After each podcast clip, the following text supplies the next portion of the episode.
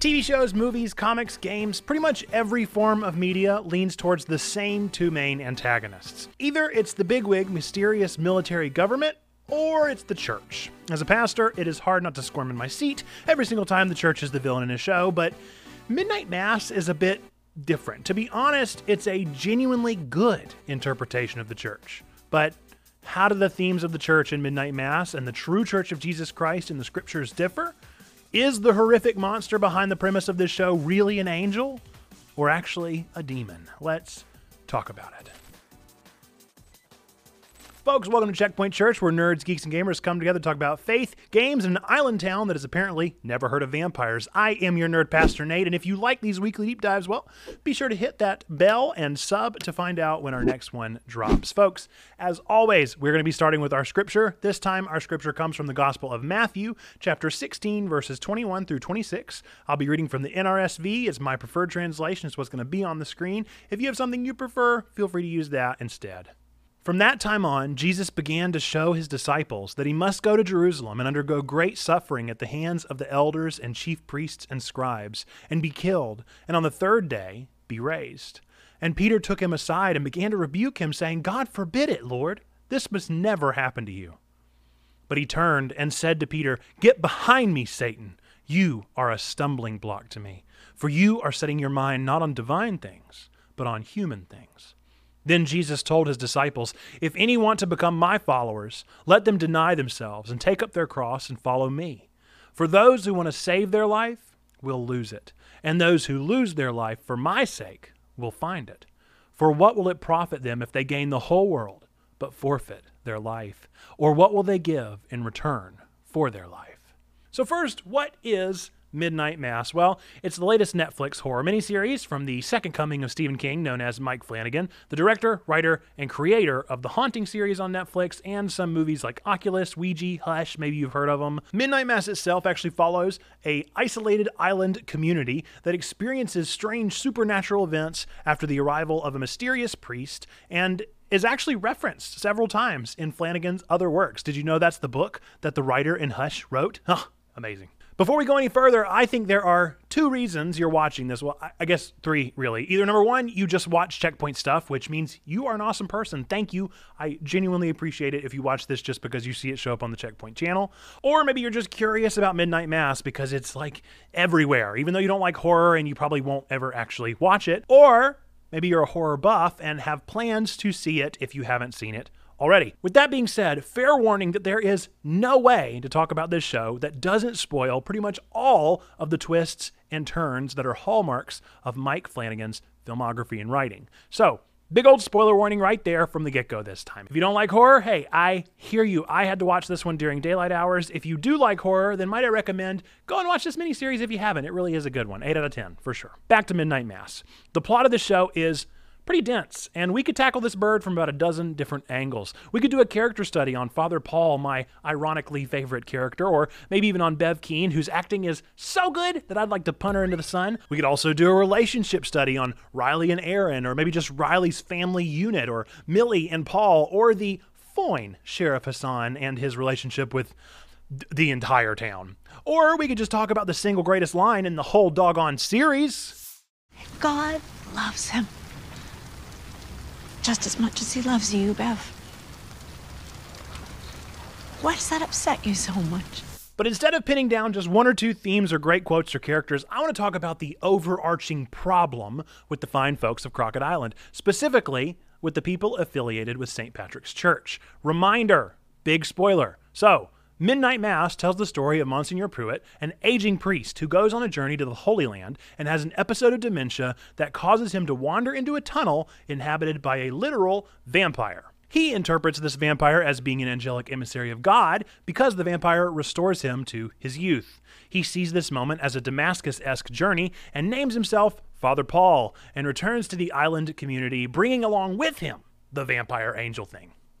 Great.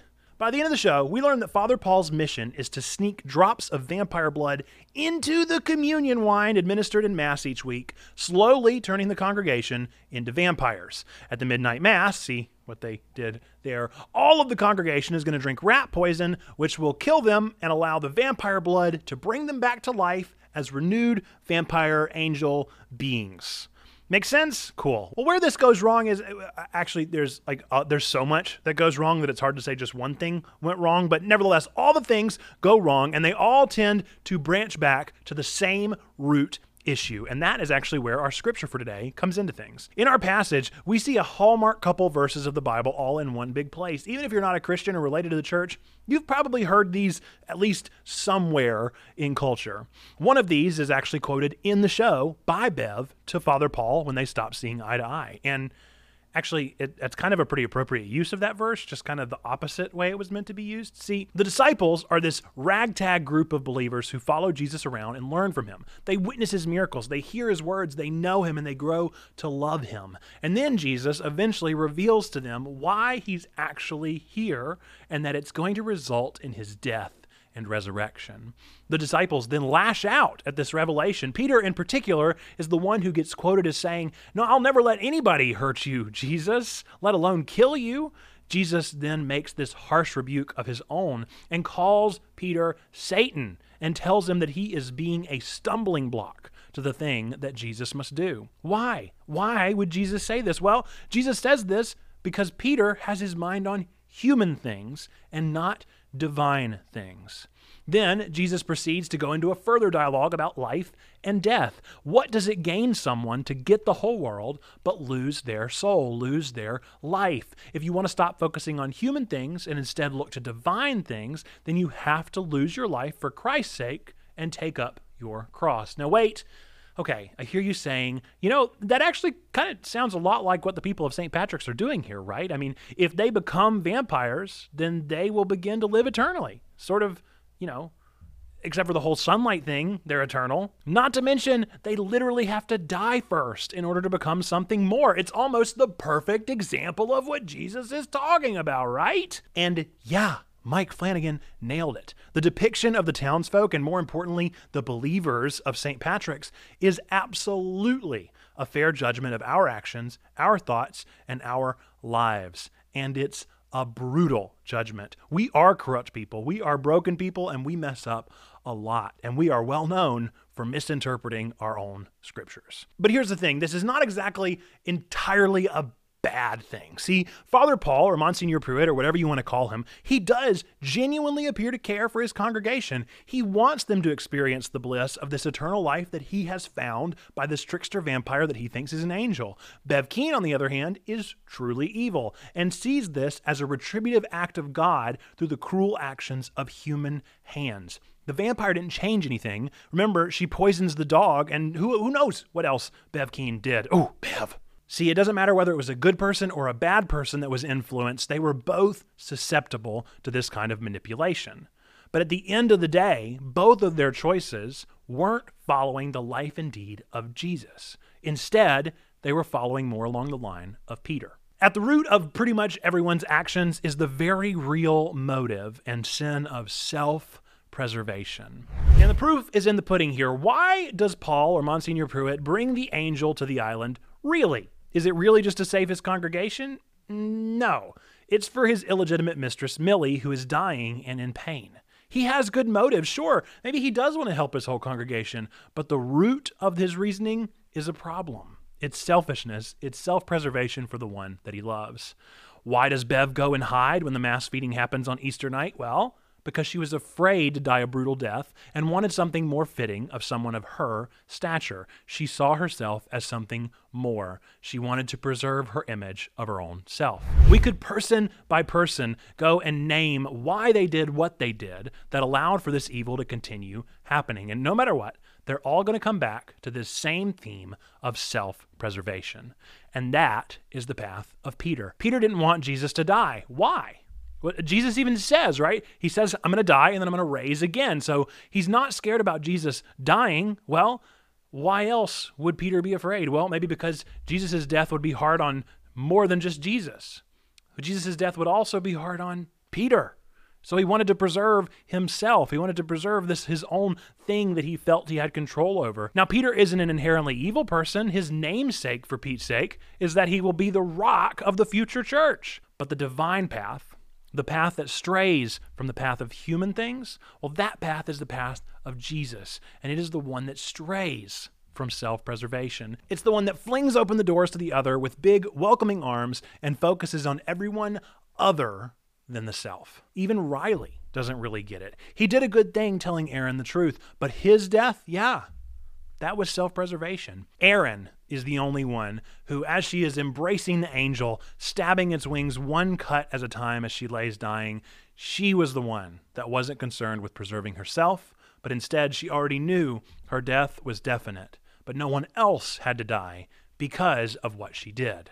Out of everyone, Erin is the best example for Jesus' path of living a real life. So make no mistake, right? Flanagan has made an excellent depiction of the church and a downright biblical one. We always have, and we still do eat our own and harm each other because we're even still tempted by our human ways. And that's the whole point, really. Let, let's hope we never figure it all out because that's when our humanity seeps in and messes things up. The point of this life is called perfecting grace. That is to say, it's how we live our day by day, taking baby steps towards a more Christ like life by loving God, loving others, and striving to grow, like we say every day in our community. So, whether the show has absolutely rocked your faith, or maybe you're more assured than ever, or maybe it's just made you curious about whether or not we actually believe any of that stuff that happens in the show, know that you are always welcomed here at Checkpoint Church. By the way, the reason that we film these in a windowless room is a complete coincidence. I'm totally fine to go in sunlight. Come on, it's not true that all pastors are vampires, folks. Get real. Thanks for listening to our weekly nerdy deep dive into the world of nerds, geeks, and gamers. We hope you enjoyed the podcast version of this show. If you'd like to experience this video in its intended full viewing, feel free to find us over on YouTube at Checkpoint Church and watch it there. If you're interested in supporting what we're doing, feel free to go to www.checkpointchurch.com/support for information on how to donate or support us financially or otherwise. Or you can go through the Anchor app and support us there as well. This program is created, produced, and edited by Nathan Webb and distributed by Anchor. Find us on twitch.tv slash checkpointchurch, where we'll be streaming on Mondays, Tuesdays, Wednesdays, and Thursdays. Thanks again for listening to our show, and remember, God loves you, we love you, you matter. Be boldly blessed, and we will catch you next time.